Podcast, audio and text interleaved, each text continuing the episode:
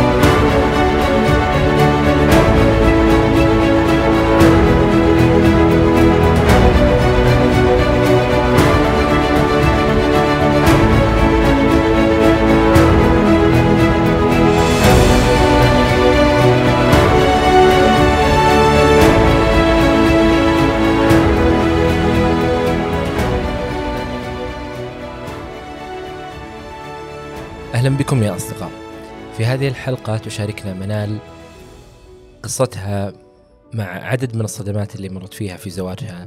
آه، اكتشاف الخيانة اللي حصلت من آه، قبل شريكها. آه، الخيانة الأولى والخيانة الثانية.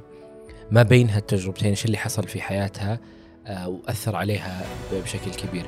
شاركتنا أيضا قصتها مع اكتئاب ما بعد الولادة.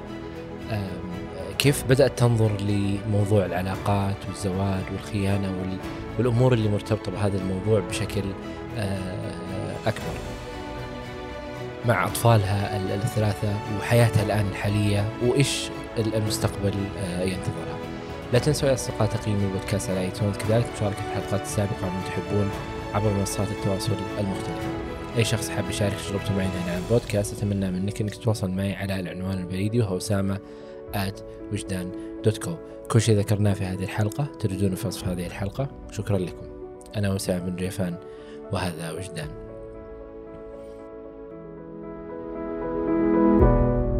أنا ودي أعرف آه، أنت زرتي سبق زرتي العيادة قبل؟ أيوة زرت متى كانت الزيارة؟ آه كانت الفعلية ب 2020 وإيش كان سبب الزيارة؟ آه، سبب الزيارة آه، كنت في أقصى مراحل الاكتئاب. آه، كان يعني سابقا عندي وموجود بس أنا ما كنت عارفة عنه نهائيا. لحد يعني عرفت إنه الموضوع يحتاج تدخل طب نفسي أكثر من إنه ممكن يكون مرض عضوي بنصيحة أحد الدكاترة يعني. فاتجهت للعيادة النفسية. يعني زرتي قبل طبيب غير نفسي وقال لك روحي بالضبط. آه كنت أشتكي من ألم في بطني. آه سويت جميع تحاليل الفحوصات جرثومة المعدة آه فكل شيء سليم. فقال لي إنه أنت المشكلة تعانين منها مشكلة نفسية مش عضوية. آه جربي روحي تعالجي وأنا متأكد إنك ألم البطن راح يختفي. لما تسيطرين على الأفكار اللي براسك اللي مسببة القلق والاكتئاب ونوبات الهلع اللي عندي فاتجهت آه، بدايتي 2020 وإلى الآن لكن في فرق كبير من بدايتي إلى الآن قبل هل يعني زيارتك لموضوع الأشياء العضوية إيش صار في حياتك تتوقعين أنه ساهم أنه هالأشياء تكون واضحة عندك أو الأعراض هذه تظهر لك؟ آه، أنا بداية آه، كانت 2015 اللي تعرضت لأول مرة لأول صدمة عاطفية بحياتي آه وما أخذت أي إجراء ما سويت أي شيء وما عالجت أي شيء. آه آه لجهلي صراحة لأني مطلعة وقارئة وأحب أقرأ في المجالات لكن ما أتوقع أني أعطيت المجال النفسي حقه. فجلست مكاني بس أنا كنت عارفة من وقتها أنه أنا تغيرت كأنه شمعة وانطفت. في أشياء كثير تغيرت فيني. فاستمرت إلى حد تقريبا 2019 مررت بتجربة حمل. جاني اكتئاب حمل لأني صرت خلاص أقرأ وعارفة وقريت على الموضوع تقريبا نفس الأعراض لكن ستيل الان ما رحت المستشفى ولا العيادة. بداية 2020 هي اللي صارت الصدمه العاطفية الثانية وكانت زي ما يقولون الشعر اللي قسم الظهر البعير. وطحت بأسوأ حالاتي. وفعليا ما كنت يعني عارفة ليش بالضبط؟ يعني كنت مشتتة كنت جدا تعبانة آه وما أدري شو السبب. يعني أول آه الأشياء الأعراض اللي صارت لي كانت آلام بالبطن آه جدا قوية لدرجة ما أقدر آكل ما أقدر أشرب أرجع وأنت بكرامة ممكن عشرين مرة في اليوم عادي جدا نزل وزني كثير. فكنت آه بس أروح مستشفيات إنه أبي أي مسكن بس عشان آه ما عاد أشتكي من بطني. أثر علي مرة لا أقدر أنام. ما أقدر أفكر. ما أدري أصلا أنا وش فيني. هي جواتي آه، أنا أشوف سوداوية بس أنا توقعتها من آلام البطن. فرحت مستشفيات كثير. ما لقيت أي استجابة لأي مسكن. يعني آه، أذكر مرة رحت مستشفى وأعطوني مسكن. طلعت من عندهم على أساس أرجع البيت ما قدرت رحت مستشفى ثاني على أساس أبغى مسكن ثاني ورفض الدكتور إنه أنت لسه ماخذة جرعة. فهو نفس اللي نصحني إنه لما سأل وأخذ بعض الكلام مني إنه المشكلة اللي عندك آه، نفسية مش عضوية فاتجهي للطب النفسي. قبل هاللحظة آه، أنت ذكرتي إنه مرتي بصدمتين عاطفية مختلفة. بالضبط. هل ودك تشاركين إيش كانت الصدمات هذه؟ آه هي تقريبا آه، من الشريك. الآخر الطرف الآخر. الصدمتين كانت من نفس الشخص؟ من نفس الشخص م. بالضبط. كانت المرة الأولى خيانة. آه، أنا يعني ما قدرت أتقبل هالموضوع نهائيا. أصلا أنا ما توقعته حقيقة وقتها. يعني هذه أثارت الصدمة إنه أنا حتى ما أعطيت آه، الرياكشن اللي حق الصدمة اللي قعدت ساكتة مصدومة ما عبرت. كاتمة الموضوع. وبس إنه آه لاحظت في نفسي إنه الموضوع شغال في بالي 24 ساعة لدرجة أثر على دراستي وقتها آه أثر على علاقاتي الشخصية مع اللي حولي آه صرت ما عاد أثق بالناس نهائيا تغير كثير أشياء بشخصيتي والصدمه الثانية من نفس الشخص على نفس الموضوع أيضا فكانت بالنسبة لي إنه تصرفك الأول ما كان علاج ما مشي الحياة زي ما أنت تبغين. وكله غلط وأنت يعني قاعد تتعبين في مسار مو مسارك أصلا وحياة مو حياتك. فالمرة الثانية آه، هي أصلا كانت آه، تراكمات سنين راحت. فهي المرة الوحيدة اللي يعني فعليا أقول إنه أنا فعلا تعبت وطحت في بير ما لقاع يعني ما كنت عارفة نهائيا أتحكم تصرفاتي آه، أو بأفكاري ولا أقدر أسيطر عليها عشان أنه أرجع للطريق الصحيح. نهائيا كنت محتاجة تدخل مساعدة. آه، طبعا نهائيا الطرف الثاني ما كان مساعد نهائيا. فزاد الأمر سوء. لحد ما تدخلوا الأهل. كانوا مساندين لي فعليا. آه، فعليا تعبوا معي كثير آه، من كثر تعبي ولجهلهم آه، بالجانب النفسي وإيش اللي أمر فيه. مو عارفين إيش أنا أمر فيه هو مرض هو عين هو حسد نفس ما فكرة المجتمع السائدة.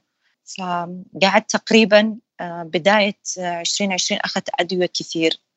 وما توفقت صراحة بدكتور آه، كويس. لأنه أحس حتى ما ياخذ معي كجلسة كاملة مجرد صرف أدوية. في بدايتها آه، أدوية كثير ما ناسبتني نهائيا. بالعكس أحس زادت الأمر سوء أكثر. ما حسيت أنه تحسنت ولا واحد بالمئة. أنا ودي أعرف آه، يعني بالنسبة لتجربتك الأولى الآن اللي حصل فيها قبل ما نروح م. لموضوع العيادة النفسية وبنجي التجربة الأولى اللي هي كان فيها الصدمة هذه واللي هي الخيانة اللي حصلت. انت حسيتي إنه ما كانت ردة فعلك ردة الفعل الطبيعية اللي تتعاملين مع الحدث اللي صار هذا أمامك؟ بالضبط. طيب هل في أحد كان يعرف بالموضوع هذا؟ آه لا. هل في أحد عرف؟ لا ما في أحد عرف. حتى يعني ما قدرت حتى أتكلم. ما قدرت أقول أحد. ما قدرت حتى أفضفض. ما قدرت كذا يعني جاتني صدمة غريبة لدرجة إنه سكت خلاص ما أدري ما أدري ما أدري إيش أتصرف إيش كانت الأشياء يعني إيش إيش سويتي في هذاك الوقت حتى إنك تتعاملين مع الموضوع بطريقتك أنت؟ آه صراحة أنا آه يعني أتوقع أنه تصرفي ما كان صحيح رجح لعمري يعني كان صغير هذاك الوقت فقلت يعني كان تقريبا 22 سنة أو أقل ف ماني عارفة إيش أسوي بالضبط وكانت عندي حياتي خطوط حمراء ما تطلع آه، خارج نطاقي نطاقه آه، وكنت أفضل مشاكلنا تبقى بيننا. فكرة مغلوطة ممكن لكن التزمت الصمت. كم لك آه، يعني هل هو هو زواج ولا علاقة ثانية؟ أي زواج. طيب كم لك كنتي في الزواج هذا؟ 12 سنة. الآن لما صارت الخيانة كان عمرك 22 بالضبط. زواجك من متى؟ آه، تقريبا هو ب 2010 لما كان عمرك متى تزوجتي؟ 18 سنة.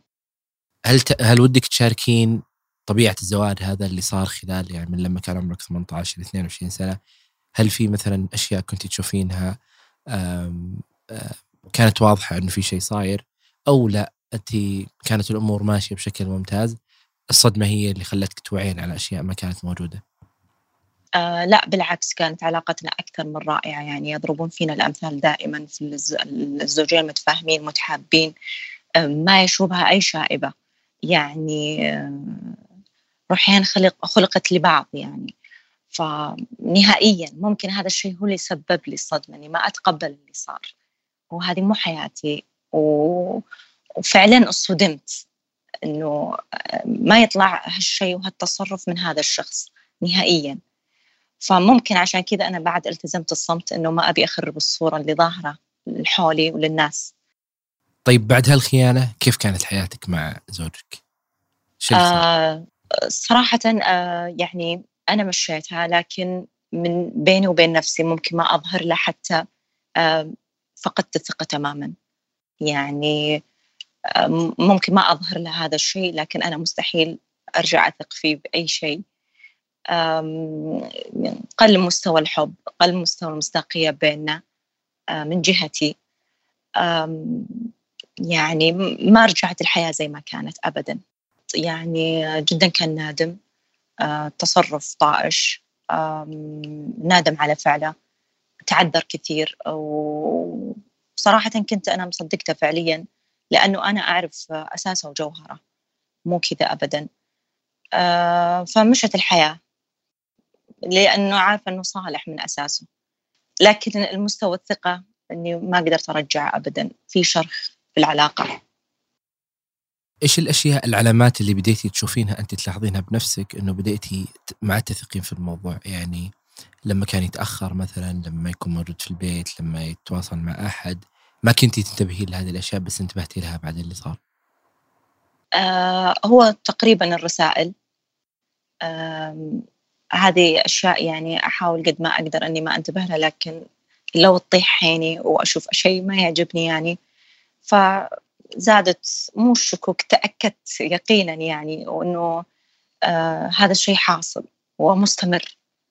آه إلى متى ما أدري. فهذه الأشياء هي اللي بينت يعني. قصدك أنه حتى لما أنت عرفتي عن الموضوع تعتقدين أن الموضوع ما وقف أصلا؟ ما وقف هو ممكن وقف وقتها سنة سنتين آه، كذا لكن بعدها رجع على نفس الموال. خلال الفترة هذه اللي أنت الآن آه، يعني مررتي بالتجربة هذه آه، بديتي تلاحظين أنه في أشياء تغيرت بالنسبة لك ووجهة يعني تغيرت نظرتك للأشياء هذه وما عاد صرتي تنظرين للثقة اللي أنت بنيتيها تحسين إنها انهدمت وهذا وصعب إنها ترجع. بالضبط. خلال الفترة هذه كيف كانت حياتك بعد ما أنت أعطيتيه فكرة إنه أنا تقبلت الموضوع هذا؟ آه صراحة صرت خلاص يعني زي ما يقولون عايشة نفسي آه ما صرت آه أعطي آه اهتمام مثلا زيادة عن اللزوم آه مثل ما يعاملني أعاملة.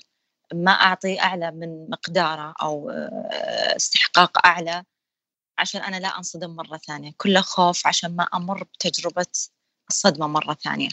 آه أحط كل شيء آه بالكمية المناسبة ما أزيد عليها ولا أنقص. آه لأن كان عندي أمل أنه آه بيتصلح إن شاء الله كل شيء. بس أنه صراحة كانت آه مو زي أول. أول كانت مفعمة فعليا آه بالمودة بالاحترام بالسعادة اللي أكثر شيء ممكن أعلق عليه السعادة فعليا. لأنه هالعنصر اختفى. يعني صار ممكن بعد أي موقف أو شيء يتفسر بطريقة ثانية من ناحيتي إنه لا مو صادق لا قصده كذا لا ممكن قصده كذا. فكانت تنكد علي وتنغص اللحظة صراحة. آه هو حاليا بعد الصدمة الثانية. آه قررت الانفصال. آه خلاص لأنه شفت الشيء وصل للصحة يعني شيء بدأ يألمك في جسمك وأنت شيء مو قادر تسيطر عليه. بس بوقتها الصدمة آه. الأولى ما كان ما كان ببالك هذا لا الموجود. لا ما كان في بالي انفصال. حاولت أصلح العلاقة كثير يعني كلمت مستشارين أسريين. يعني لما تطلب الأمر في السنوات الأخيرة أني أدخل أحد من الأهل تدخلوا صلح عائلي. يعني بكل شتى الطرق أنه تصلح العلاقة لكن ما كتب لها الله أنه تستمر. كان حملك بطفلك الأول متى؟ تقريبا 2011 هو أنا عندي ثلاثة. ما شاء الله الله يحفظهم لك. آمين خلال هالعلاقة هذه اللي يعني اللي تمت من يوم كان عمرك 18 سنة حتى الصدمة الأولى اللي كانت 22 آه، الصدمة الأولى تقريبا ماني متذكر التاريخ بالضبط بس كان عمري 22 وقتها كان عندك أطفال؟ آه طفلتين. آه طفلين الأول ولد والثانية بنت. هل تعتقدين وجود الأطفال بالنسبة لك خلى الموضوع إنه ودك يصلح الموضوع هذا؟ لو ما كانوا عندك الأطفال ممكن تفكرين بشيء ثاني؟ أكيد. لو ما في أطفال ممكن فصلت من أول مرة. إيش صار بعد الصدمة الأولى هذه؟ أه الصدمة الأولى صراحة زي ما قلت إنه مشيت الحياة بس على مضض. أه بس بعدها صراحة ما كانت علاقتنا مرة ماشية أوكي. آه، بدأت تكثر على آخر ثلاث سنين آه، منها مشاكل صارت المشاكل تصير أكثر آه، صار إحنا مو متفاهمين بعض يعني نعصب على أتفه الأسباب خلاص كل واحد ممكن يمسك الزلة على الثاني فتقريبا الحياة شبه انعدمت من بعد الصدمة الأولى هي اللي لاحظت عليه إنه مرة تغيرت في شخصيتي وصفاتي الشخصية أنا ما صرت زي ما كنت وكان هذا الشيء يزعجني مرة. يعني بيني وبين نفسي قلت وفعليا اللي كنت الجملة اللي أقولها أنا شمعة وانطفيت. فعليا آه، في شيء برد داخلي. ما في هذيك الطاقة ما في هذيك العفوية الفرفوشة الإيجابية. آه، وصراحة يعني كان الكل آه، ملاحظ مثلا صديقات الجامعة إنه في موضوع بس فضلت السكوت وما أتكلم. وإنه فترة وتعدي اختبارات إلى آخره ما جبت موضوع رئيسي بس كان هذا الشيء بيني وبين نفسي شايفة وعارفة إنه في آه إن بالموضوع لكن ولا مرة فكرت إنه هذا الشيء نفسي ممكن أتعالج ممكن أتخطاه. وما أدري صراحة أنا ليش هالوقت هذاك الوقت ما فكرت أروح عيادة. ممكن هذيك الوقت ما كان في توعية قد الحين آه بالمجال النفسي. الناس اللي حولك كيف بدأوا يلاحظون التغيرات عليك؟ مثلا يقولوا لي أنت ما عاد صرتي تضحكين ما صرتي تسولفين آه، أحسك ساكتة أحسك تسرحين قاعد تفكرين خيالك وبالك مو معانا آه، ما تركزين معانا ففعليا لأنه كانت الموضوع في عقلي 24 ساعة كنت مرة منزعجة من هالفكرة إنه وش ما أسوي؟ أبغى أشغل نفسي لكن الفكرة براسي. فهذا الش... هذه الأشياء اللي شافوا وعرفوا إنه أنا متغيرة. وكيف حسيتي أنت التغير بالنسبة لك؟ علاقتك مثلا مع أطفالك أو الأقارب والصديقات؟ أه لا أطفالي صراحة من المرة الأولى كنت أقدر لسه أسيطر على نفسي فبالعكس أه حطيت جل اهتمامي فيهم أه كل وقتي لهم. وأبدا ما حس تغيرت معهم بالعكس حسيت أني أنا مسؤولة أكثر أه في هذا الوضع أه عليهم. فلا من ناحية أطفالي الحمد لله أه كان الموضوع مستتب والأمور ماشية تمام. الأقارب يعني ما كان في هذيك الزيارات الكثير لبعدي عن عنهم. فتقريبا ما لاحظوا ممكن أجيهم مرة خلال ما أدري كم فما يحسون. عكس صديقات الجامعة اللي يوميا يشوفونك وعارفينك وش يصير في يومك وهكذا. الحياة بديتي أنت تعتقدين مثلا تركزين على أطفالك أكثر من أي شيء آخر وتتركين العلاقة هذه بغض النظر عن اللي يصير فيها؟ آه هذه الآن. آه هي اللي نهائيا فكرت إنه خلاص آه قررت الانسحاب والانفصال. آه لأنه آه وجودي معه مخليني في نفس الدائرة ما قدرت أطلع منها. في دوامة المرض النفسي الاكتئاب القلق النوبات الهلع. آه لأنه تأكدت من هذا الشيء كان في فترة انفصال مؤقت وكنت فعليا ارتحت جدا آه عضويا ونفسيا. وصار في صلح وصارت رجعة. آه تقريبا ما استمرت شهرين. انتكست مرة ثانية. فتيقنت أنه فعليا وجودي مع الإنسان أكبر غلط. وما يعني ما عاد أقدر أكمل شيء يعني آه الأمر هذا فوقي ما أقدر نهائيا ولا في مجال للنقاش. فخلاص قررت الانفصال وتقريبا آه الحين لي ثمانية شهور تقريبا ومرتاحة يا رب لك الحمد. آه يعني أقصى شيء كنت أتمنى أنه آه بطني ما يوجعني. وأكل عادي. أنا مرتاحة. هذا كان أقصى طموحاتي. طيب خلال الفترة هذه يعني بحكم انه الأشياء اللي صارت يعني بينك وبينه الفترة هذه بطبيعة الحال ما كنتي تقدرين تتكلمين مع أحد. آه لا. لأني أنا أصلا آه شخصيتي كتومة من الأساس. آه متى صرت أتكلم وأفضفض لاحد من صديقاتي أو اللي قريب مني أو حتى الدكتور ما كنت أتجرأ آه أقول له لأني أنا ما ما تعودت إني أتكلم أفضفض بمشاكل شخصية. أنا أسولف كثير إيه بس مشا يعني سوالف عامة ما تخصني أو تكون مشاكل خصوصا. ف هالفترة هي اللي بديت لأني شفت إنه الأفضل في العلاج النفسي إنه ما تسكت فضفض سواء على ورقة نوت مع صديق مقرب مع شخص ترتاح له. بس بداية لا. يعني كانت أكبر مشكلة عندي إني كتومة إيش تعتقدين السبب اللي ما يخليك تشاركين المشاعر هذه؟ هل البيئة اللي حولك مثلا ما تشارك؟ هل ما تعودتي أنت أصلا تشاركين؟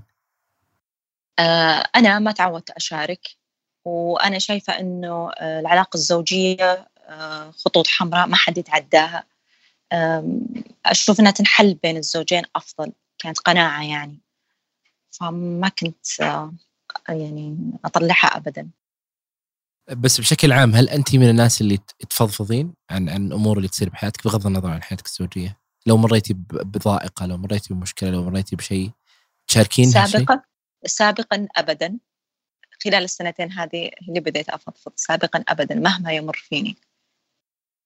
طيب إيش اللي صار في ال في ال في الصدمة الثانية؟ آه، الصدمة الثانية نفس الموضوع.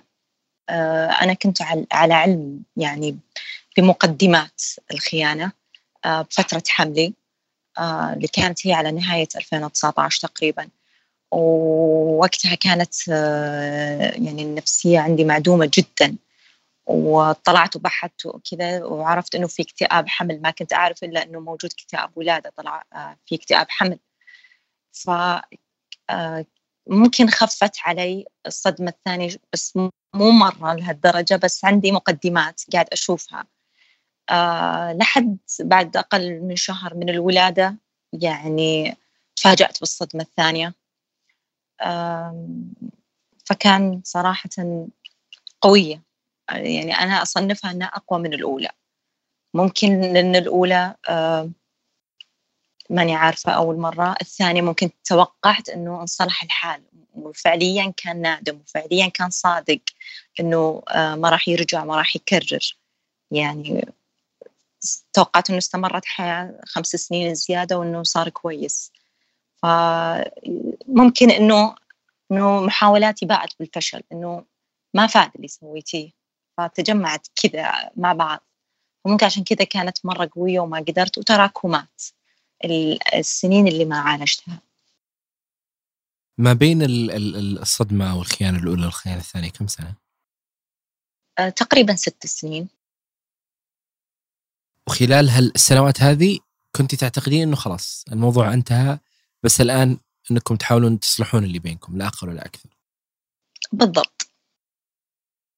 إيش كانت المحاولات اللي برا العائلة؟ أنت ذكرتي إنه في كانوا مستشارين، كانوا في أهلك، إيش إيش صار في الفترة هذه على أساس إنه يتم الموضوع وتكون في محاولة إن الموضوع يتم؟ آه يعني أنا مثلا بيني وبينه صرت أقول له إنه أي شيء أنت مثلا ما يعجبك آه فيني تبغاني أعدله من أي ناحية سواء اللبس أسلوب آه، أسلوب حياة آه، في البيت بأي شيء ما تسكت ولازم تقول لي توضح لي لأني أنا ما أدري وش جوا دماغك. فلازم تجيني وتقول لي بكل لطف إنه هذه النقطة عندي كذا وكذا وكذا. لأن السكوت بيخليك تتراكم سواء من عندي أو من عندك وتزعل وأنا ما أدري ليش انت زعلان. يعني كنت أحاول إنه أخلي الحياة واضحة قد ما تكون عشان آه نستمر فيها أكثر. آه نفس الشيء قلت عندك آه مشاكل أو إنك تحس إنه ممكن أخطأت فابدا ما تسكت. أنا من حقي أعرف وأنا من حقي إنه أقرر آه، إيش بيكون الحل آه، البقاء ولا أنفصل. آه، لدرجة إنه ممكن حتى اشتغلت على نفسي أنا أكثر صرت أجيب نوت أسجل الصفات الكويسة فيه الصفات السيئة فيه إيش اللي ممكن يتعدل إيش اللي ممكن أنا أتغاضى عنه. آه، وحتى بنفسي أنا إيش الصفات اللي أنا أشوفها كويسة وسيئة فيني؟ إيش ممكن أعدلها؟ إيش اللي هو يشوفه إنه أنا آه عنده نقطة مثلا إنه أنت عصبية مثلا أروح أكتب إنه أنا ليش أعصب؟ مثلا إنه هو يتصرف كذا كذا. طيب أنا إيش ممكن ألقى بديل بحيث إني ما أعصب أو أتمالك أعصابي؟ يعني كنت فعليا آه، مسوية حلول كثير. شفت هذه الطريقة إنه ما نفعت ما شفت جابت نتيجة. ممكن يقول لك أوكي اليوم كذا بس بعدين خلاص ما يستمر عليها وما تجيب نتيجة. اتجهت آه، مستشارين أسريين حاولت مع كثير ناس. لكن آه، في يعني ما كان ملتزم بالمواعيد مو مع كل الدكاترة. فصرت بعضها أتجه أنا لحالي أخذ استشارة لحالي أعطيهم آه، السالفة كاملة كذا وكذا وكذا. وأحاول إني أطبق بس استنفذت كل الفرص فطلعتها للأهل. آه، طبعا مش أنا هو اللي طلع للأهل إنه خلاص المشاكل تقريبا وصلت حدها فنبي حل عشان الأطفال الموجودين تستمر الحياة أكثر. بس يعني أنا شفت إنها كبرت زيادة وما صار فيها حل يعني تدخل الأهل ممكن ما في فايدة. ما كبر الموضوع أكثر. فما شفت إنه في فايدة كثير. ممكن لأنه فعليا الحياة انعدمت بيننا فخلاص كان لازم إنه نترك بعض. طيب أنت ذكرتي الآن المحاولات اللي من عندك. إيش كان هو من عنده يسوي عشان العلاقة هذه؟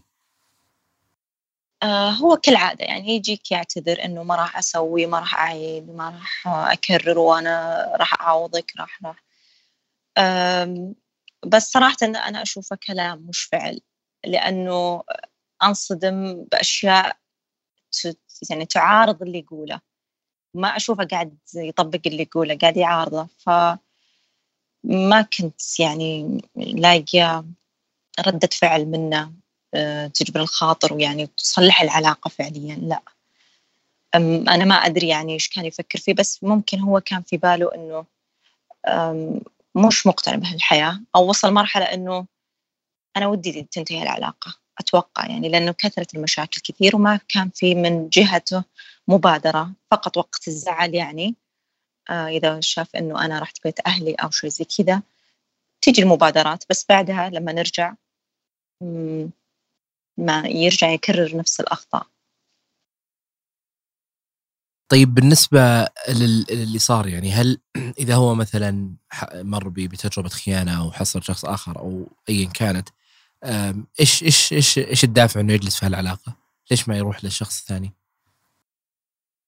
آه هو من طرفه يعني في حب من الطفولة آه لجهتي بعكسي أنا يعني كانت يعني حب من طرف واحد فهو متمسك بشيء أنا أشوفه يعني على شخصيته وأفكاره إنه هذا الشيء ملك لي أنا. فأنا ماني قادر يعني أخليه يروح لشخص ثاني.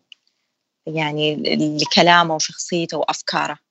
مو قادر إنه مثلا إنه ننفصل عشان ممكن بكرة تروحي مع شخص آخر. ما مو قادر يتقبل هالفكرة. بس أنت تخوني طيب. آه هذه الفكرة يعني أنا صراحة صدمت لما قال إنه لا أنا ما أقدر أطلق ولا أبي أطلق عشان ما تتزوج رجل آخر.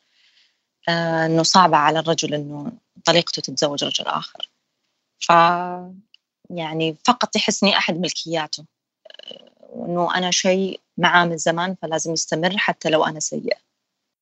فهو ما راح يطلقك لأنه أنت ملك بالنسبة له بس هو ما عنده مشكلة يمارس ايا كان يبغى خارج هذا إطار الزواج هذا؟ هو بكيفه كان في البداية خارج إطار الزواج وبعدين صار داخل إطار الزواج يعني تزوج من امرأة أخرى أه، بس أنا يعني موضوعي كله أصلا زواجه أه، جاء فترة أخيرة قريب يعني جدا ما كان هامني هالموضوع كثر أه، الخيانات بس فعليا يعني أنا خلاص يعني رفض إنه يطلق فأنا قدمت للمحكمة فسخ نكاح وماشيين في إجراءاتهم إن شاء الله يعني قريب. آه، ننفصل بإذن الله. طيب بالنسبة لك أنت كيف تفسرين هالتصرف لما يكون من رجل؟ آه صراحة يعني هو آه أصلا يعاني نفسيا برضه. يعني قلق مع نوبات هلع. وألاحظ أنه كثير يعني يحرف في كلامه. ما عنده كلمة واحدة. يعني ما عنده رأي واحد. فكان متعب التعامل معاه يعني ممكن أقول له أنت قلت كذا يقول لا أنا ما قلت. فأرجع له كانت يعني الحمد لله تكون محادثات مكتوبة محفوظة في الواتساب. يقول شوف هذا أنت قلته. فبعض الأحيان حتى يخليني أنا أشك إنه فعلا هو قال هالحكي ولا لا. فكان متعب شوي يعني الشخص لما يكون ما عنده رأي واحد ويكذب كثير جدا صعب التعامل معه. لأنه يقول لك شيء بس هو مو متذكر هو إيش قال لك بالضبط وقتها. فما كان متزن أصلا. كان يعاني. وكنت على علم بذلك ومساندته ونروح المستشفى سوا مع بعض و... وكان يعني مرة من المرات آه، جات نوبة هلع أنا كنت معه رايحين المستشفى بعد ما طلعنا ما حس إنه أعطى الدكتور أعطاه اللي يبغاه ويفضفض زي ما يبيه فصرت آه، يعني أتكلم معاه وأقول له ترى عادي الرجال يصيح عادي يتكلم عادي يطلع اللي في خاطره. ففعليا آه، كنا بالسيارة فكانت هذيك الجلسة أتوقع أنه طلعت الماضي العميق اللي عنده من طفولته. وأشياء آه، كان كلامه مو مرتب بس فيها تراكمات من صغره وكذا. فأنا حتى اعطيته عذر على سوء آه، تعامله واخطائه عشان هذه الأشياء. آه، لكن يعني لما يصير كويس وماشي على الأدوية كويس ويرجع تقريبا طبيعي ما يتعظ ويرجع لاخطائه فخلاص يعني أنا قلت أنا مو ملزومة صراحة إنه أكمل في علاجه.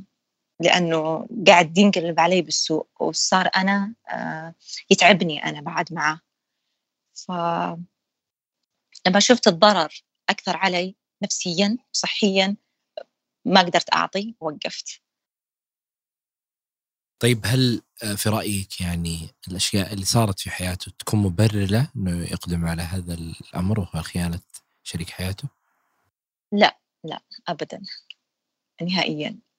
يعني أوكي هي تراكمات آه، من الطفولة لكن ما أحس لها أي علاقة في هالموضوع نهائيا.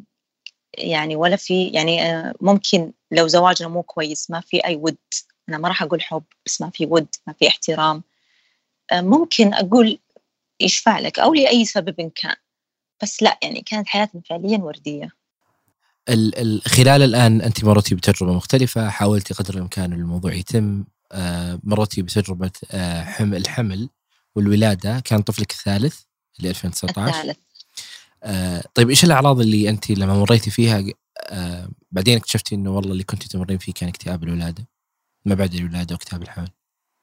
آه كانت فعليا يعني حزن دائم ما في مشاعر. آه الحياة رمادية بلا بلا لون أصلا مش رمادية. القلق ملازم لي. يعني ما ما كنت أحس إني عايشة فعليا ماني عايشة. وضيقه صدر وما أحس إنه ما استمتعت بمرحلة الحمل. ما عش ما عشت اللحظة نفسها. يعني وكان نومي مرة كثير.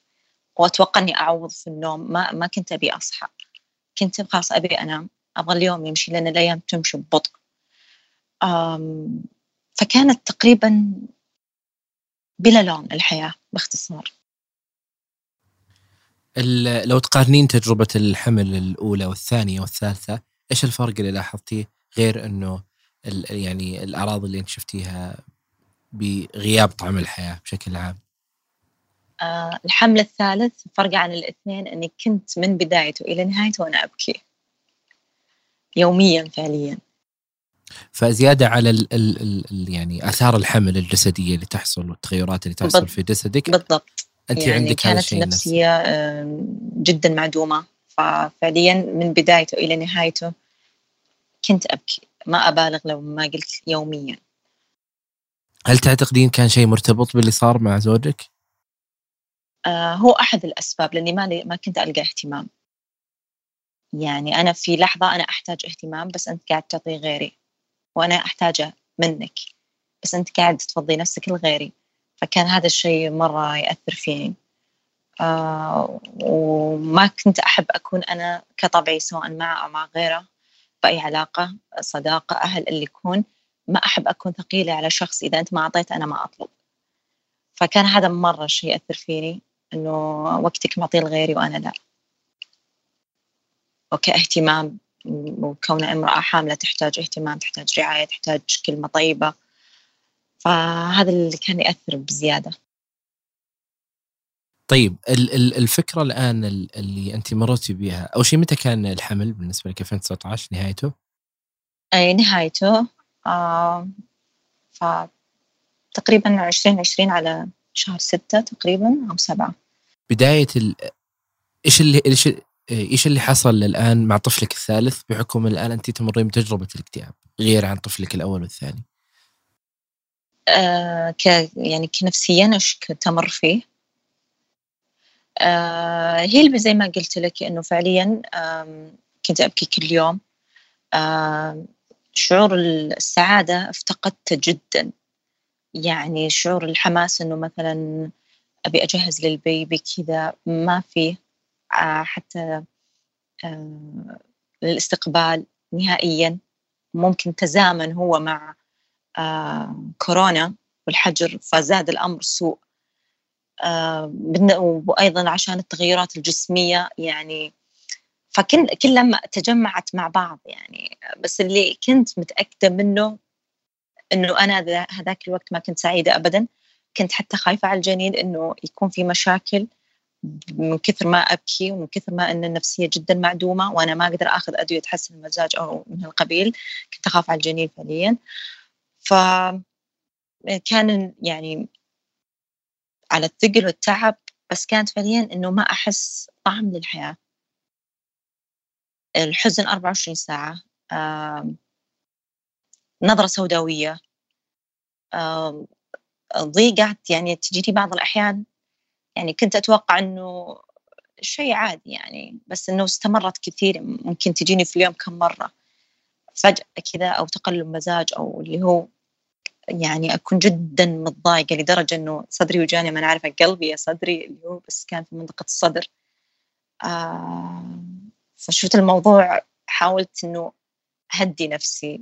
إنه ما ألتفت لهالامور بس كان شوي غصبا عنك يعني أنت قاعدة تشوف أشياء تصير قدامك مهما تغاضيت عنها كلمتي أحد عن اللي صار ولا للحين ما حد يعرف؟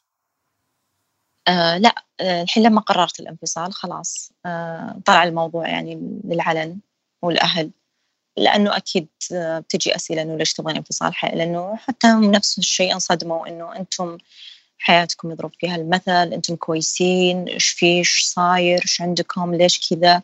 فمو مستوعبين إيش صاير. آه تقريبا ممكن قالوا إنه انت كذابة مو معقولة صار هالشيء بس كنت أنا كنت أسكت ما كنت أقول. ف الموضوع يعني خلاص طلع للعلن. كل الخيانات طلعت للعلن. وبعدها بعد يعني كان في محاولة صلح بعد ما طلع الموضوع عشان الأطفال يعني إنه ثلاثة وموجودين وصعب انفصال في وجود أطفال. فكنت معطيته الفرصة الأخيرة. يعني وكان عارف هو هذا الشيء إن هذه الفرصة الأخيرة. أو مع الأسف صارت في مشاكل. يعني تقريبا بعد الرجعة كانت شهرين بس كانت هذه الشهرين انتكست حالتي فيها. فعرفت إنه هو السبب. يعني ما ما أقدر أستمر ابدا. مستحيل إني بكون على نفس الوضع. تعبانة نفسيا وجسديا آلام عضوية آلام البطن آه والنفسية. يعني رجعت كنت تقريبا آه قاطعة الأدوية يعني قعدت على دواء واحد فقط. هذيك الأيام رجعت على دوايين ثانيين. فكنت أنا قاطعة شوط كبير. ما أبغى أرجع أبدأ من الصفر فالفترة الانقطاع هذه اللي كانت وانفصال مؤقت ورجوعك عرفتي إنه ترى كل اللي صار بسبب وجودي في هذاك المكان بوجودي مع هذاك الشخص وإنه ذكريات الأشياء اللي مش كويسة صارت هناك. بالضبط ايقنت أيقنتها مع قناعه تامه على اساسها أخذت قراري. طيب هل في كان شيء مخيف بالنسبة لك تجاه الانفصال يعني؟ آه، أنا في البداية ما كنت أصلا متقبلة فكرة الانفصال. ليه؟ يعني هي ب 2020 لما كانت حتى فترة النفاس اللي هي مع الصدمة الخيانة أنا صدمت فعليا من خيانته لكن أنا استغربت من نفسي في ردة فعل غريبة. فاللي هي إنه هو بادر وطلق. آه، كنت تعبانة وقتها فعليا. لكن لما طلق ما قدرت أتقبل الموضوع أبدا. وتعبت زيادة. يعني صار فعليا بطني 24 آه، ساعة يوجعني. ما قدرت أوقف تفكير. آه، كنت يعني أروح للمستشفيات أبي أبي أي مسكن أبي أي شيء لدرجة إني آه، صرت أدعي أقول يا رب يجيني حادث أدخل غيبوبة أطلع فاقدة الذاكرة ما أبغى أحس بشيء ولا أتذكر شيء. فما تقبلت الطلاق نهائيا لأنه أنا راسمة خطة حياتي من وأنا عمري 18 سنة. أنا وياه إلى إلى الممات. فكيف تجي تقطع وتقول طلاق؟ على أنه أنا عارفة أنا رايحة لأهلي لأنه أنا بطلاق بس آه، ما توقعت ممكن بهالسرعة أو ما أعطيته حجمه إنه ترى الطلاق شيء كبير. فما تقبلت المرة الأولى نهائيا. وممكن من رحمة ربي إنه هو معطيني زي المقدمات لأن لما حتى أخذتها الآن أخذته بكامل الأريحية كامل صحتي وعافيتي وكامل قناعتي التامة. إنه فعليا أنا متخذ القرار الصح مو عن ضغوط أو مو من مرض آه، ماخذته عن قناعة تامة. وكان من طرفي مش من طرفه. رفضك الأول كان بالنسبة إيش اللي كان يخيفك؟ هل آه، المستقبل يخيفك لوحدك؟ هل أنت يهمك هذا الشخص وجوده؟ هل مثلا آه الناس ما تبغين يتكلمون عن هذا الموضوع إيش كان فكرتك عن هذا الموضوع لما حصل الطلاق برغم الأشياء اللي صارت معك يعني ومعه؟ آه ما تقبلت لأنه أنا بانية الحياة من زمان بانية أسسها. راسمه خطه ل 20 سنة قدام. مع نفس الشخص أنا مو مو فكرتي آه إنه ممكن يحصل انفصال ما قد جات في بالي أبدا. آه فكرتي إنه أعيش مع نفس الشخص أب واحد الأطفال جميعهم بيت واحد. آه نقعد لبكرة إن شاء الله نشيب. آه بغدا الجمعة يجونا أحفادنا. يعني راسمة خطة ماشية أنا عليها وتوقعاتي عليها فهذه كانت أكبر غلط بالنسبة لي إني راسمة شيء وحسيت أنهدم. ما قدرت أتقبل إنه ينهدم هالشيء. ما كان خوف من كلام الناس لا أبدا. أنا ما أشوف إن الطلاق عيب أبدا. لكن عكس كل أحلامي وكل توقعاتي هدمها. ففجأة كذا تقول خلاص انتهت هذه الحياة. كيف انتهت؟ هي لها 12 سنة قايمة. كيف تقول انتهت؟ بلحظة. يعني فعليا كان بلحظة يعني فجأة أنه أرسلت طلقت منال وخلاص. ما تقبلت. يعني أنا وقتها لما جاني خبر الطلاق أصلا كنت يعني آه رايحة صاحبتي وقاعدة بمشغل وقاعدة آه أسوي شعري. عرفت اللي قرأت الرسالة بس عيوني غرقت دموع بس ما بكيت. ما ما ما استوعبت اللي قاعد يقوله. ورحت لصاحبتي وزرتها وخلصت. رجعت البيت انقلب حالي 180 درجة. استوعبت اللي قريته أنا. فبعدها هي اللي بدت آلام آلام آلام غير يعني ما قدرت آه، أتحملها نهائيا. فمن بعدها هي اللي تعبت. وصار وكنت ابدا مو راضية على الموضوع مثلا إنه أرجع بس أنا شفت هذيك الأيام إذا برجع لبيتي أنا بأهدى. بطني ما عندي راح يوجعني. فكان في صلح وما أخذت يعني من الطلاق أسبوعين. رجعت البيت بطني خلاص ما عاد يألمني. كل الناس كانوا معارضيني إنه رجعتك غلط آه، كمالك لهالحياه غلط. بس أنا ما كانوا فاهميني لما أقول أنا بطني شيء عظيم عندي. أنا يعني فعليا مأزمني لا آكل لا أشرب نزل وزني كثير جدا. يعني حوالي 8 كيلو خلال كم أسبوع. ماني قادرة أهتم حتى بالرضيعة الموجودة. آه، كلها حاطتها عند أهلي. ما شفتها يعني تقريبا إلى عمر شهرين. فأنا كنت وقتها عارفة أن قراري غلط. بس كنت أبي آه، أستجمع قواي. أرد عافيتي. أكون أقوى شوي أشوف لي علاج نفسي أقدر أتقوى أستند على رجولي. ولا أنا عارفة فعليا إنه غلط. ورجعت كملت علاج. و البطن في بدايته كان الألم مختفي. بس قدرت أسيطر عليه مع الأدوية. قدرت أسيطر على أفكاري أنا عرفت كيف العلاج السلوكي المعرفي كيف لما تجيك أفكار كيف تتصرفين معها كيف لما تجيك نوبة هلع تتصرفين معها. فهي كانت زي المقدمات. آه لما صرت الحين متقبلة موضوع الانفصال وجدا عادي. وجدا يعني يعني كان سهل وميسر ودرجة أنا اللي طالبت فيه مو هو. طيب زيارتك الأولى للطبيب النفسي متى كانت؟ قلتي في 2020؟ في 2020 كيف كانت أول زيارتك الأولى له؟ آه، أول زيارة أذكر إني دخلت عنده وما قدرت أتكلم. آه، كانت بس آه، دموعي تنزل. لأنه ماني متعودة إني أتكلم. ف يعني بغيت هو يسألني وأنا أجاوبه. بس ما قدرت. الطرف الثاني هو كان موجود هو اللي بدأ يتكلم. أو كان على علاقة سابقة مع الدكتور يراجع عنده. فعلى معرفة معه بس اللي كان مو عاجبني في الموضوع إنه آه إنه يخلوني أنتظر برا يصيرون يتناقشون هم فيما بينهم. أنا ما أدري شو يحكون فيه ما أدري شو يقول له إيش يعطيه آه معلومات عني. فممكن عشان كذا كانت الأدوية ما ناسبتني. وهذا يصير بدون إذنك طبعا. طبعا بدون إذن يعني أكون قاعدة برا وهم يتناقشون. ويجيني بثلاث أدوية أو شيء. وما كنت أشوف أي تحسن فيها ابدا. يعني نهائيا. عشان أفهم بس اللي صار أنت تروحين و... وأنت المريض بس هو يدخل زوجك مع الدكتور يناقشه بعدين يطلع لك بأدوية. آه لا أنا يعني مثلا أكون داخلة في البداية أتكلم. يعني المرة الأولى ما تكلمت نهائيا هو اللي يتكلم إني ما نوع الكتوم ما قدرت أتكلم. الجلسات الثانية صرت أنا أتكلم عادي. بس إنه قبل ما تخلص الجلسة أنا أكون أطلع برا ويجلسون هم مع بعض يتكلمون. فالأدوية تزيد جرعاتها أو تزيد عددها آه، أو تقل على حسب أتوقع النقاش اللي بينهم. آه، هذا الأمر غير مقبول. إذا أنت ترفضين هذا الشيء آه، إذا هو أصلا ما استأذنك في هذا الشيء ورفضتي ما يحق له إنه يتكلم مع زوجك بدون ما يقول لك. ممكن انه وقتها صراحة كنت في نفسية يرثى لها فما كنت أدقق على هالامور ويعني أشوف إنه لسه ستيل يخاف علي. فما أتوقع إنه بيضرني. لكن مع الأدوية أنا ما شفت أي فائدة نهائيا. لحد لما أنا من نفسي وقفت ورحت موعد الحالي وغيرت الدكتور نصحتني في أحد الصديقات من نفس العيادة. آه وقلت أنا صراحة هذه الأدوية آه نهائيا ما في أي شعور.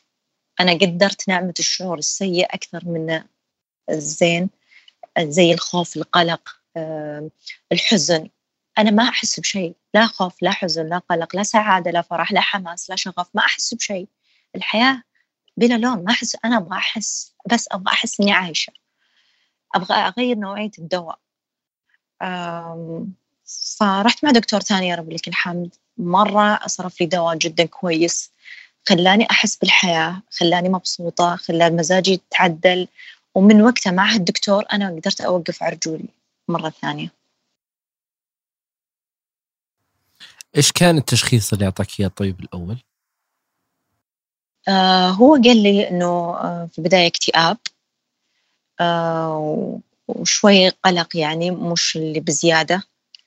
وفي من, من بعد الجلسات لما أجي أحكي له وش يصير معي صنف إنه تجيني نوبات هلع لأني أنا كنت ما أدري وش اللي يجيني. اللي, يصير هذا معي أنا ماني عارفة وشو. فما عرفت إلا منه إنه هذه نوبات هلع وكيف تتصرفين معها و... و... يعني كانت تجيني كثير ممكن مرتين إلى ثلاث في الأسبوع. آه فهذا التشخيص يعني المجمل إنه اكتئاب لكن كان مصاحب له نوبات هلع وقلق إيش اللي غير الآن موضوع الصحة النفسية تجاهك أنت بالنسبة لك؟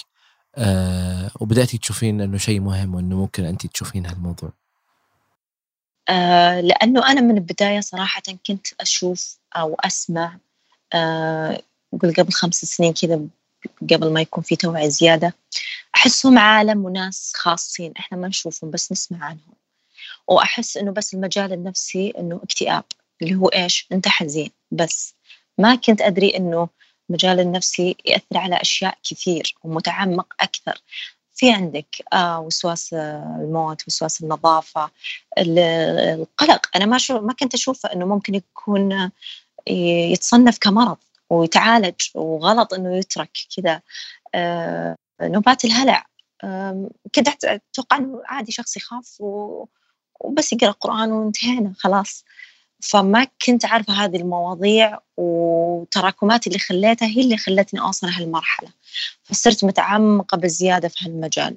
صرت أحضر دورات كثير. صرت أقرأ لدكاترة كثير. صرت أطبق. يعني صرت حتى اللي حولي من صديقات أو مجتمع.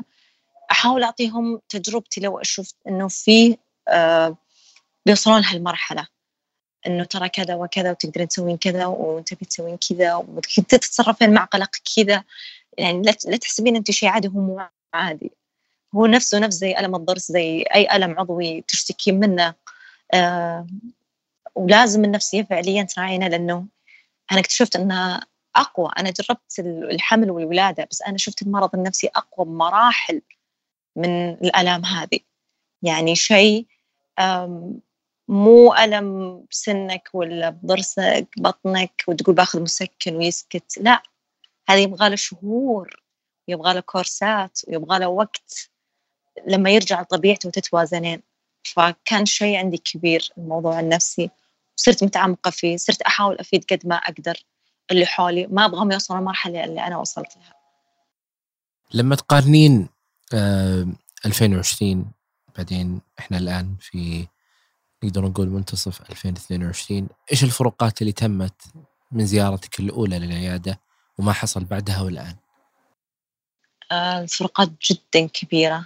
آه، يا ربي لك الحمد. يعني آه، أنا أصلا بيني وبين نفسي ما كنت أتوقع بيكون يوم من الأيام بهذا الوضع المزري يعني لدرجة اللي حولي انصدموا من أنا يعني أعرف بالقوة قوة الشخصية ومكافحة. أنا كنت أدنى من هذه المستويات. آه فكان نهائيا مو بعاجبني وضعي. فكنت لازم أحط آه بدايات. يعني كانت أول خطوة بديتها لما شفتني وقفت على رجولي مع الأدوية والعلاج المعرفي السلوكي. أول شيء بديت فيه إنه ممكن البعض يستغرب منه لكن أنا بديت بتغيير اسمي. قلت الاسم القديم هذا صفحة وانطوت بمشاكله بحلوة وبمرة أنا الآن أبدأ صفحة جديدة وأبدأ حياة جديدة بكل شيء جديد. آه بديت بتخصص جديد دراسة على أن عندي مؤهل سابق. كان عندي فوبيا من القيادة. يعني مستحيل إني أسوق سيارة نهائيا كنت رافضة ولا أطلع رخصة ولا أي شيء ولا حتى أفكر إني أسجل. آه في هذيك الفترة آه جاتني قوة كنت مستغربة من نفسي. طلعت رخصة والان أسوق يا رب لك الحمد. آه فتغيرت شخصيتي 180 درجة حتى درجة إني ممكن كنت أفضل مما كنت عليه. يعني صرت أراعي آه نفسيتي بكثير يعني آه، وأدلعها كأنها شخص منفصل عني. ما أحاول أضغط عليها بأي شيء. يعني جدا مراعية. ففي أشياء صارت كثير ومن ضمنها أنه خذيت قدرت أخذ قرار الانفصال. بدون خوف زي المرة الأولى بدون صدمة بدون يعني تقبلت الواقع وانطلقت للحياة. اشتغلت. آه، اكتفيت. بمنال الجديدة. هذه الصفحة الجديدة من حياتها وأنا اللي برسمها بيدي زي ما أنا أبي. أنت تنظرين لنفسك بشكل مختلف. غيرتي اسمك؟ أيوة أنا كان اسمي مختلف فغيرته. هو أصلا لي رغبة سابقة من زمان يعني فلقيت أنه هو الوقت المناسب اللي أبدأ أغير فيه اسمي. الأمور الآن بالنسبة لك كيف كيف يعني الآن كيف تشوفين مستقبلك؟ بحكم إنه هذه التجربة خلاص انتهت وإن شاء الله إنك تتخلصين منها قريب آه، إيش الآن نظرتك للمستقبل والحياة معك وأطفالك؟ آه بالعكس يعني من الآن واضحة لي آه يا رب لك الحمد. يعني في أشياء كثير آه تيسرت جدا انفتحت بوجهي كثير. في أمور يعني أنت تستغرب تقول كأنه باب مسكر وانفتح. يعني في جميع أمور حياتي. فممكن هذا اللي خلاني بعد أصر إنه على قراري إنه هذا القرار صح. آه سواء مع الأطفال يعني صحيح إنهم ثلاث أطفال وتكون مسؤوليتهم علي وحدي بدون وجود أب. لكن آه تسهيل من ربي. جدا الله رزقني بأطفال أذكياء جدا. فطينين آه، سهلين في التعامل. يعني آه، ممكن هذه دعواتي اللي دائما أقولها حتى في عز آه، قمة انكساري إنه أنت يا الله أنت معي الله معي. كل كلمة أي شيء يصير معي الله معي. ففعليا أنا حاسة بالتيسير والسهالات هذه في هالمواضيع فأنا ماني شايفة موضوع الأطفال إنه عبء بالعكس أنا مستمتعة جدا. وشايفة إني أعطي أكثر من قبل. يعني قبل فعليا كنت ماني معاهم كنت تعبانة ماني قادرة يعني أقوم بنفسي عشان أقدر آه، أنتبه لهم. فعلى مجال الأطفال بالعكس جدا كويس. مجال العمل ناجحة جدا الدراسة آه، ناجحة أيضا. فالأمور كلها متيسرة. فأشوف أنه كانت آه، قفزة نوعية بالنسبة لحياتي. تغيرت تغير جذري الأشياء اللي ساعدتك تحسين إنها إضافة على زيارتك للعيادة، انت ذكرتي إنه بديتي تقرين وتطلعين، إيش الأشياء اللي حسيت إنها ساعدتك؟ يعني الدواء كان برضو مساعد بس في أشياء سويتيها انت ساعدتك على إنه تتعاملين مع الموضوع بشكل أفضل. آه ما يعني قررت إني ما أقعد فاضية. آه كنت آه بشغلي وبفترة المساء آه فاضية من تقريبا أربعة إلى قل 12 فاضية. فقلت لازم أقعد فاضي قبلها كنت مشتركة بنادي. خلص فترة النادي جات دراسة. يعني قبل ما أنام فكرت كذا فجأة أبي أدرس. كان صراحة إن السبب إنه ما أبغى أقعد فاضية. وبس صحيت الصباح كملت التسجيل وكملت دراسة. وكان جدا قرار صائب وناجح فعليا. يعني آه، أبعد كل التفكير اللي كان موجود آه، في مخي. يعني في بداية الدراسة كان في شوي تفكير في المواضيع هذه اللي صارت لي. بس لما دخلت شغل آه، الصباح والليل دراسة اختبارات ما في وقت ومع الأطفال صرت خلاص أنا مو فاضية إلا لهذه الأشياء. فتصفى ذهني. ففعليا إنه أفضل شيء سويته إنه ما أقعد فاضية. أشغل نفسي. ما مثلا لو ما صار الأحد بمجال شغل ثاني part time أو دراسة الجيم أو أي هواية أو تطوع اشتركت في تطوع كثير يعني في ثلاث جهات. في أشياء يعني فتحت لي أشياء آه، آفاق كثيرة غيرت أول شيء من شخصيتي وصقلتها وساعدتني وساهمتني في العلاج. بالإضافة أنه آه، أشوف أنه يكون عندك شخص قريب جدا يساعد بهالموضوع. يعني أنا عندي صديقتي يعني أنا ما أدري من وين طلعت لي صراحة. أشوفها أكبر نعمة بالنسبة لي و... وما أدري الله كيف جابها لي فعليا في في وقت محنتي. يعني كانت آه، مؤازرتني أكبر داعم لي أكبر مساندة لي. آه، أتوقع يعني لو ما كانت موجودة ممكن أنا في هذيك القوقعة. ممكن قمت على رجولي لكن ستيل في هذه القوقعة لأني أنا الآن أشوفني أني خارجها تماما. وطلعت من هذا الموضوع. وبفضل الله ثم فضله يعني وجود شخص مقرب جدا مهم جدا مهم. إيش ممكن تقولين للرجال المتزوجين اللي يسمعون الحلقة هذه؟ آه الزوجة يعني فعليا تعطي مشاعر من قلب. فهي مو منتظرة منك إلا أواصر الثقة تبنى. والكلمة الطيبة تفرق معاها. يعني ممكن ما تهمل هدايا كثر ما كلمتك ولسانك الطيب يكون موجود معاها كل يوم. يعني لو قبل النوم كلمة حلوة أو كلمة طيبة. وثاني شيء أنه حافظوا على علاقاتكم. ما يعني ما ودي أعم ولكن الأغلبية في عندهم علاقات خارج إطار الزواج آه، لفضاوة أو لتجربة. لكن ما راح تظلك ولا تحبك بصدق مو عشان شيء ثاني إلا زوجتك اللي هي أم عيالك اللي هي بتقعد معك لآخر العمر اللي هي بتتحملك بمشاكلك بمرضك بفقرك بكل شيء. والمرأة كائن رقيق جدا كلمة طيبة تراضيه مو شيء صعب أبدا. فعليا هم محتاجين لك كلمة طيبة وثقة. تبنى ما تنشرخ. هل بتعين تجربة الزواج؟